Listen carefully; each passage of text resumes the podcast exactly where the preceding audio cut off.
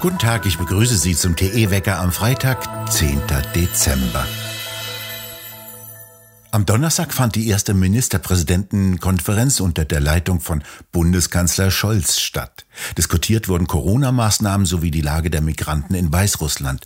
Eine Reihe von Ministerpräsidenten sprach sich für eine Impfpflicht aus.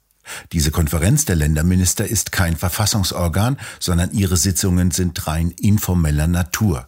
Abwarten wollen die Ministerpräsidenten bis zur kommenden Woche, bis weitere Erkenntnisse über neue Virenvarianten vorliegen würden.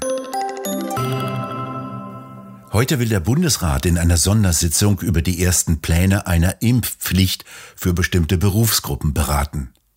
Verfassungsschützer und Innenminister der Länder warnen, dass die Proteste gegen eine Impfpflicht immer mehr eskalieren. So befürchtet der brandenburgische Innenminister Stübgen, dass die Impfpflicht die Proteste weiter anheizen könnte. Auch die Innenminister von Sachsen-Anhalt, Sachsen und Bayern schätzten die Lage ebenso ein. Man müsse zur Kenntnis nehmen, so der Innenminister von Sachsen, Roland Weller, dass sich der Protest zunehmend mit Hass und Gewalt auflade. Auch die Innenministerin aus Sachsen-Anhalt betonte, eine Verschärfung von Corona-Eindämmungsmaßnahmen ziehe mehr Proteste und Demonstrationen nach sich. Die saarländische Gesundheitsministerin Bachmann hat eine Anordnung zurückgenommen, dass in ihrer Behörde geimpfte und ungeimpfte Mitarbeiter voneinander getrennt werden sollen. Bachmann hatte sogar den direkten Kontakt zwischen ihnen untersagt. Der Personalrat hat entsprechenden Druck ausgeübt, diese Anordnung rückgängig zu machen.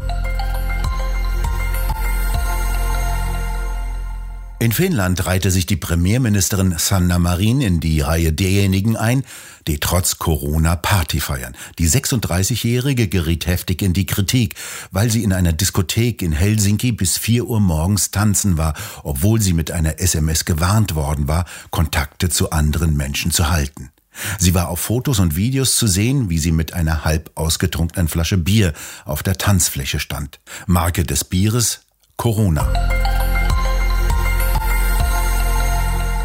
Worum geht es eigentlich in der derzeitigen Corona-Pandemie? Um Medizin geht es schon lange nicht mehr. Das sagt der Heidelberger Arzt Dr. Gunther Frank. Er sieht in seinem Buch Der Staatsvirus sehr kritisch den Umgang mit der Covid-19-Erkrankung. Das haben wir in einem ausführlichen Gespräch im Sommer vorgestellt, das Sie sich hier bei TE anhören können. Jetzt ist er erschrocken über die Entwicklung, auch mit jener verbalen Aufrüstung, mit der die Schlacht um Impfung oder Nichtimpfung geführt wird. Um Medizin kann es nicht gehen. Ja, allein schon fehlt die Kennziffer, die eine außergewöhnliche medizinische Notlage belegt. 2020 hatten wir historische Unterbelegung.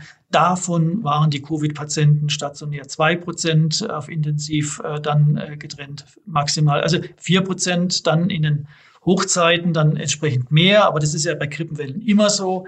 Es fehlt einfach der Beleg, dass es überhaupt eine außergewöhnliche Situation für die Gesellschaft gab. Und auch hier wieder sehr wichtig, die Anmerkung, das bedeutet überhaupt nicht, dass man äh, negiert, dass Covid-19 eine sehr schwere Erkrankung für den Patienten sein kann. Selbstverständlich. Ich habe ja auch solche Fälle als Arzt behandelt. Aber für die Gesellschaft war die Notlage gar nicht vorhanden. Und dann kommt das Gegenargument, ja, die Maßnahmen hätten uns davor bewahrt. Auch das ist ja schon längst widerlegt, soweit man es eben widerlegen kann. Beste Beispiele sind einfach die Länder, die weit milder verfahren sind und die in keiner Weise andere Infektionsverläufe oder Katastrophen erlebt haben. Es gibt die Antikörperstudien, die das widerlegt haben, soweit man es widerlegen kann, methodisch. Und es gibt natürlich auch, wenn man sich noch erinnert, das sind lauter solche Sachen, die behauptet wurden, dieses flattende Curve, können Sie sich noch daran erinnern? Das war ja so, das ganz tolle Sache gewesen, so im, wann war das, im April, Mai 2020, flattende Curve. Ja, da war niemals die Rede davon, dass die Zahl der Covid-Patienten insgesamt erniedrigt werden kann. Nur das Anfluten, also die Welle sollte abgeflacht werden, aber die, die Zahl, die Welle selber sollte ja dann breiter, aber flacher weiterlaufen. Aber da war nichts an breiter, flacher Welle, weil wir hatten historische Unterbelegung das ganze Jahr. Also das Thema ist, wenn man es mit vernünftig betrachtet widerlegt, und dann fragt man sich, worum geht es hier eigentlich? Und ich glaube schon, dass sich hier so verschiedene Dinge das, äh, mischen. Einmal hat man begonnen, das Ganze als in diesen Moralkosmos aufzunehmen, der, der Klima- und Energie- und Einwanderungsbewegten, die sich ja schon daran gewöhnt hatten, dass man einfach Wahrheiten postuliert in der Gesellschaft und dann äh, dürfen die nicht mehr bezweifelt werden. Und als dann Februar, erst hat man ja die Warner vor Covid als rechts bezeichnet. Und dann ist das eben im März gekippt, 180 Grad gedreht. Äh, das ist ja unter Frau Merkel eine übliche Vorgehensweise gewesen. Wie, muss ja nur an, an zum Beispiel Atomkraftwerke denken oder so. Und dann war mir klar, jetzt geht's schief, ja, weil das Virus wurde moralisiert. Und damit war keine offene Debatte mehr möglich. Und diese offene Debatte ist aber das Rückgrat unserer Gesellschaft. Wenn wir nicht streiten können um die Wirklichkeit mit guten Argumenten, dann ist, ist das Land eigentlich verloren. Das sieht man ja auch im Bundesverfassungsgericht. Kein Gesetz schützt uns davor, wenn die Gesellschaft beschlossen hat, dass die Wirklichkeit nicht mehr zählt. Und hier werden also jetzt Dinge durchgesetzt, die mit der Wirklichkeit nichts zu tun haben, nur um an der Macht zu bleiben, nur um, seinen, um sein Narrativ zu retten, koste es, was es wolle. Dazu kommt natürlich jetzt noch der immense, immense äh, Gewinn der Pharmafirmen dazu, die halt da wahnsinnig viel verdienen können. Und äh, der, ja, ich bin jetzt nun kein Wirtschaftsmann, aber eine, eine sage ich mal, ein erfolgreiches Aktienunternehmen wird nicht sagen, jetzt ist gut, sondern wird immer weitermachen. Also jetzt auch noch die Jugendlichen und jetzt noch die Kinder und jetzt noch möglichst die Neugeborenen. Und dann haben wir auch noch etwas, was sicherlich auch mit reinspielt. Das ist so ein selbst eingebauter, ja, fast Selbstzerstörungsmodus von Gesellschaften, den die Evolutionssoziologen eben Gruppenmoralismus nennen. Äh, das ist äh, so, dass Menschen dazu neigen, äh, Siegergruppen zu bilden und auch Verlierer einzuprügeln. Darüber definieren sich auch Gruppen. Ähm, das schafft quasi Gruppenidentität, indem ich den Feind entmenschliche. Das hat ja Sigmund Freud auch schon schön gesagt, indem er gesagt hat, du kannst alle Menschen vereinen, du musst aber nur genügend übrig lassen, die die Aggression abkriegen. Und das sind natürlich für äh, Regierungen dann wunderbare Sündenböcke, äh, wo man die Aggression bezüglich der eigenen Fehlleistung dann ableiten kann. Und das erleben wir in Reinkultur gerade eben. Und da gibt es eben Menschen, die da sind sehr anfällig dafür. Die werden dann auch Täter und äh, schrecken davon nichts zurück. Und wir sind im Moment noch bei den äh, verbalen, fürchterlichen Aus, äh, ja, wie soll man das nennen? Das ist verbal totalitäre Sprache. Da muss ich jetzt gar nicht das Dritte Reich bemühen oder, oder da muss man einfach in alle möglichen Gesellschaften schauen, wo sich solcher Gruppenmoralismus aus, ausgewirkt hat. Ja, in Jugoslawien noch in den 90ern oder irgendwie an, an ähm, Ruanda. Also völlig Entmenschlichung des, sage ich mal, des Nicht-Geimpften und äh, sowas bereitet immer auch den Boden für dann auch körperliche Übergrifflichkeit. Ja, die wird vielleicht halt äh, nicht jetzt direkt körperlich sein, aber man wird die Leute teilweise in Lager stecken oder Berufsverbote aussprechen. Und das ist alles so eine Melange gerade, die gerade wirklich, wirklich sich austobt und äh, die schon auch Sorge macht. Und äh, wohin soll das führen? Eine Hoffnung kann man haben, solche Systeme implodieren immer, weil sie halt Kompetenz ausgrenzen, weil sie die Fähigkeit verlieren, gute Lösungen auszudiskutieren. Die Frage ist nur, wie hoch muss der Schaden sein, bis man da wieder ein bisschen zur Besinnung kommt. Ähm, na, wir dürfen gespannt sein. Immer mehr nehmen das Wort einer Impfpflicht, sogar einer Zwangsimpfung in den Mund, als Erlösung, als Rettung. Ist denn das gerechtfertigt? Ja, also da erstmal ein ganz klares Argument, warum die wirklich nicht gerechtfertigt ist, weil sie eben auf nicht, nicht dem Standard entsprechend geprüften Impfstoffen beruht. Ich finde, ein, ein, ein Staat muss auch mal zu einer Impfpflicht als, als Instrument greifen müssen, wenn wir eine bedrohende Lage haben, die Turnhallen voller Opfer sind, äh, wir jeden im Bekanntenkreis jemand haben, der, der an einer Seuche gestorben ist. Und wenn die Impfung ausreichend sicher ist und auch, aus, äh, auch äh, akzeptable Nebenwirkungen hat, dann muss man in einer Krisensituation sowas durchaus auch mal machen können. Wobei, wenn es dann so ist, brauche ich keine Impfpflicht mehr, sondern wollen die Patienten das selber haben, die Menschen, ja. Die wollen ja dann auch nicht zu den, zu den Toten auf der Straße gehören. Aber diese Situation hatten wir ja nicht. Wir haben 2020 keine belastbare Kennziffer für eine außergewöhnliche Notlage. Und das sage ich jedem. Und es macht einfach keinen Sinn, immer diese anekdotischen Berichte. Ich habe in meiner Sprechstunde, höre ich an einem, von einem Patienten, dass eine Schwangere an Covid gestorben ist in einem Krankenhaus. Und von einem anderen Patienten höre ich, dass äh, eine, eine Krankenschwester auf Station nach der Impfung tot umgefallen ist und der Ärztin genauso und dass man diesen Verdacht nicht nachgeht.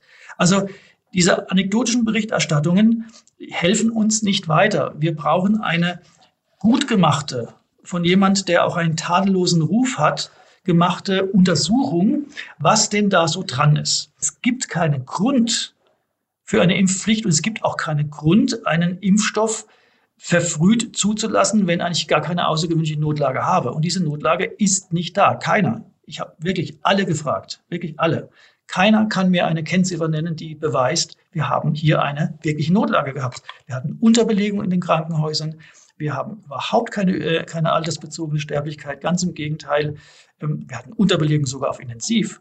Was wir haben, ist eine Krise der äh, Pflegekräfte. Das ist die eigentliche Botschaft von Corona. Wir sind eine alternde Gesellschaft. Wir haben den äh, Pflegeberuf unattraktiv gemacht, auch durch Mitwirken von Herrn Lauterbach in seinen Gesetzgebungen bei Ulla Schmidt.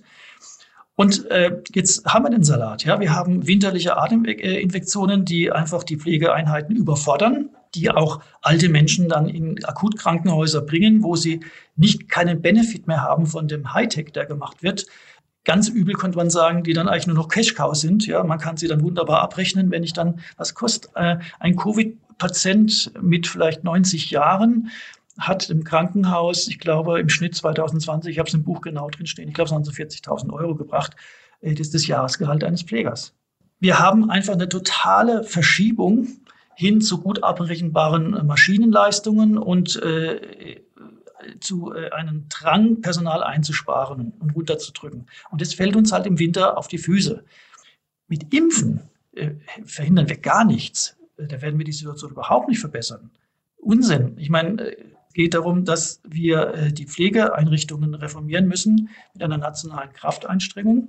Und da muss man halt auch sagen, ja, was haben denn die Krankenhäuser eigentlich mit den ganzen Corona-Zahlungen gemacht? Die haben äh, meines Wissens 15 Milliarden bekommen und sie haben 600 Millionen bekommen zum Aufbau von Intensivbetten. Und wir wissen ja nun alle, sie haben in dieser Zeit über 5000 Betten abgebaut. Wie kann das sein? Klar sagt die Divi, ja, wir mussten umstrukturieren und aus Doppelzimmer ein Bettzimmer machen und was weiß ich. Aber das kann es trotzdem nicht sein. Also wenn ich wirklich diese schlimme Pandemie habe, wo also die massivsten Freiheitsrechte eingeschränkt werden, wo die Kinder ihrer Bildung beraubt werden, wo Krebspatienten nicht operiert werden können, und ich schaffe es nicht in dieser Zeit, alles zu tun, um Pflegekräfte zu reaktivieren. Wir haben genügend Pflegekräfte, die in anderen Berufen sind, die frustriert gekündigt haben. Wieso sage ich bei denen nicht, ihr kriegt 15.000 Euro, wenn er wieder kommt? Das ist alles nicht passiert. Vielleicht sind einfach die äh, Funktionäre der DW viel zu viel in Talkshows beschäftigt, um, um wieder ins Panikon zu, äh, zu, äh, zu stoßen. Ähm, sie kriegen es aber nicht fertig äh, zu dokumentieren, wer liegt da eigentlich auf Intensiv, äh, das Alter, das Geschlecht und den äh, Impfstatus. Also was ist denn das für ein Land? Ja, wo sind die Journalisten, die damals Leuten auf die Füße klopfen und sagen, auf die Hände klopfen, ja, wo sind denn die 600 Millionen? Was ist bei den Pflegekräften angekommen? Was habt ihr denn gemacht, um die zu motivieren? Und jetzt werden diese Pflegekräfte, ja, die man da großartig applaudiert hat, die aber halt sehen, dass mit der Impfung was nicht stimmt. Ja, ich habe ich hab wirklich fast täglich Berichte aus Krankenhäusern, wo sie sagen, da ist wieder mal einer umgefallen und nach der Impfung. Es wird nicht nachverfolgt. Kann ja Zufall sein, aber es sind viele Zufälle. Und wenn man diesen Pflegekräften jetzt sagt, ihr seid quasi die Gefährder eurer Patienten, wenn ihr euch nicht impfen lasst, also das ist so hinterhältig.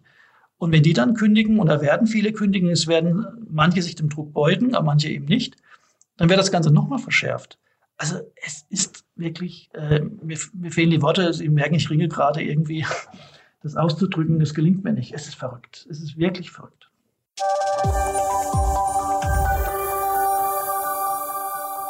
In Afghanistan hoffen die Taliban, dass die neue Ampelkoalition in Berlin möglichst bald Marihuana legalisiert.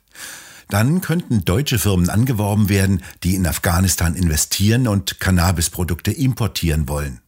Bild berichtete von den Gesprächen der Taliban-Regierung mit einer deutschen Firma, die 400 Millionen Euro in den Anbau von Marihuana investieren wolle. Beim Autofahren Filme anschauen oder im Internet surfen kann man als Fahrer vom kommenden Jahr an in der S-Klasse von Mercedes. Der Stuttgarter Autohersteller hat weltweit als erster die Genehmigung für sogenanntes automatisches Fahren auf Level 3 für seine S-Klasse erhalten. Das Kraftfahrtbundesamt erteilte die Freigabe für das Assistenzsystem Drive Pilot. Der Fahrer kann dann auf bestimmten Autobahnstrecken, allerdings nur bei Geschwindigkeiten bis höchstens 60 Stundenkilometer, die Hände vom Lenkrad nehmen und dem Auto das automatische Fahren überlassen. Das bedeutet auch, wenn Unfälle passieren, haftet der Hersteller und nicht der Fahrer. Schlafen darf dabei der Fahrer allerdings nicht. Tesla stellte schon 2016 sein erstes Fahrassistenzsystem vor, das das Auto autonom fahren ließ. Angeblich. Denn in der New York Times haben jetzt 19 ehemalige Mitarbeiter von Tesla gerade enthüllt, dass diese autonomen Fahrten ein Fake waren. Die Technik habe nicht funktioniert, das Auto sogar Unfälle gebaut. Tesla-Fahrer sollen immer die Hände am Lenkrad lassen, trotz Autopilot 2.0. Es ist eben leichter, ein Flugzeug automatisch fliegen und landen zu lassen, als ein Auto durch chaotische Verkehrsverhältnisse zu steuern. Von Westen her kommen im Verlaufe des Tages vermehrt Niederschläge, die anfangs teilweise bis in die tiefen Lagen als Schnee fallen, später gehen sie im Süden und Westen in Regen über, und in höheren Lagen fällt weiterhin Schnee. Im Norden und Osten herrscht ein Mix aus Sonne und Wolken. Quer durch Deutschland erstreckt sich von Nord nach Süd eine aufgelockerte Zone, in der auch die Sonne herauskommen kann. Zum Wochenende wird es dann milder und am Sonntag wird von Nordwesten eine Warmfront mit etwas wärmeren Temperaturen und leichten Niederschlägen erwartet. Wir bedanken uns fürs Zuhören und schön wäre es, wenn Sie uns weiterempfehlen würden. Wir hören uns am kommenden Montag wieder, wenn Sie mögen.